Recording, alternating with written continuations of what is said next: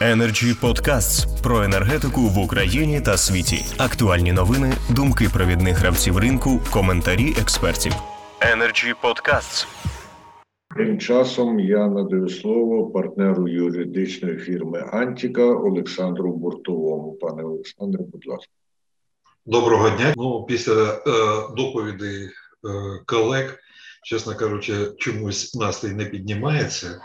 Ми е, дійсно е, співпрацюємо і на рівні робочих груп по розробці різних нормативних документів, і маємо е, представників енергетичного сектору в якості клієнтів. І знаєте, немає чого заперечити після таких от не дуже оптимістичних коментарів е, щодо і інформації щодо стану ринку. Я можу сказати тільки декілька е, навести прикладів із е, нашої практики. Якщо років 10 тому е, в основному ми приймали участь у розробці інвестиційних проєктів, пов'язаних з реалізацією проєктів на базі приватного публічного партнерства, то на сьогоднішній день ми займаємося тільки представництвом, надаємо послуги з представництва інтересів. Е, в тому числі і теплогенеруючих, і теплопостачальників е, щодо стягнення заборгованості. Незважаючи на е, відсутність коштів, е, компанії змушені в принципі ініціювати спори. Причому предмет спору є не тільки заборгованість безпосередньо за Е, поставлену теплову енергію, а і е, спори пов'язані з е, тим, що часто через відсутність достатньої кількості засобів комерційного обліку і через стан самих мереж.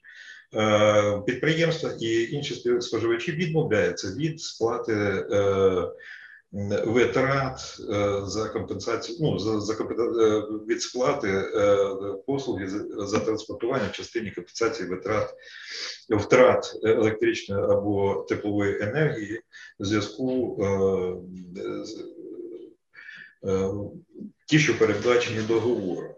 І е, за останні два роки, ну я можу сказати, що тільки збільшується попит на таку послугу нашої судової практики, що говорить про те, що напевно, що е, компанії не знаходяться в тому е, стані, коли можна говорити про розвиток і так далі. Щодо дисбалансу і між ціною на газ і ціною на теплову енергію. Ну, це проблема, яка час від часу виникає у е, теплогенеруючих е, компаній, і пов'язана вона стара вже, напевно, що як є вся історія розвитку теплової енергетики в нашій країні. Це саме і система тарифоутворення, і і безпосередньо структура тарифу. Е, дійсно, в цьому році е, питання стало нагальне, і не тільки учасники сьогоднішньої передачі, з якими удалось поспілкуватися, але й інші представники кажуть, що питання є е, катастрофічним і дійсно тільки законодавчим шляхом, тільки шляхом внесення змін чи пришвидшення темпу прийняття тих чи інших нормативних документів на сьогоднішній день навряд чи е, вдасться врегулювати е, ту кількість проблем, які виникли. І дійсно наразі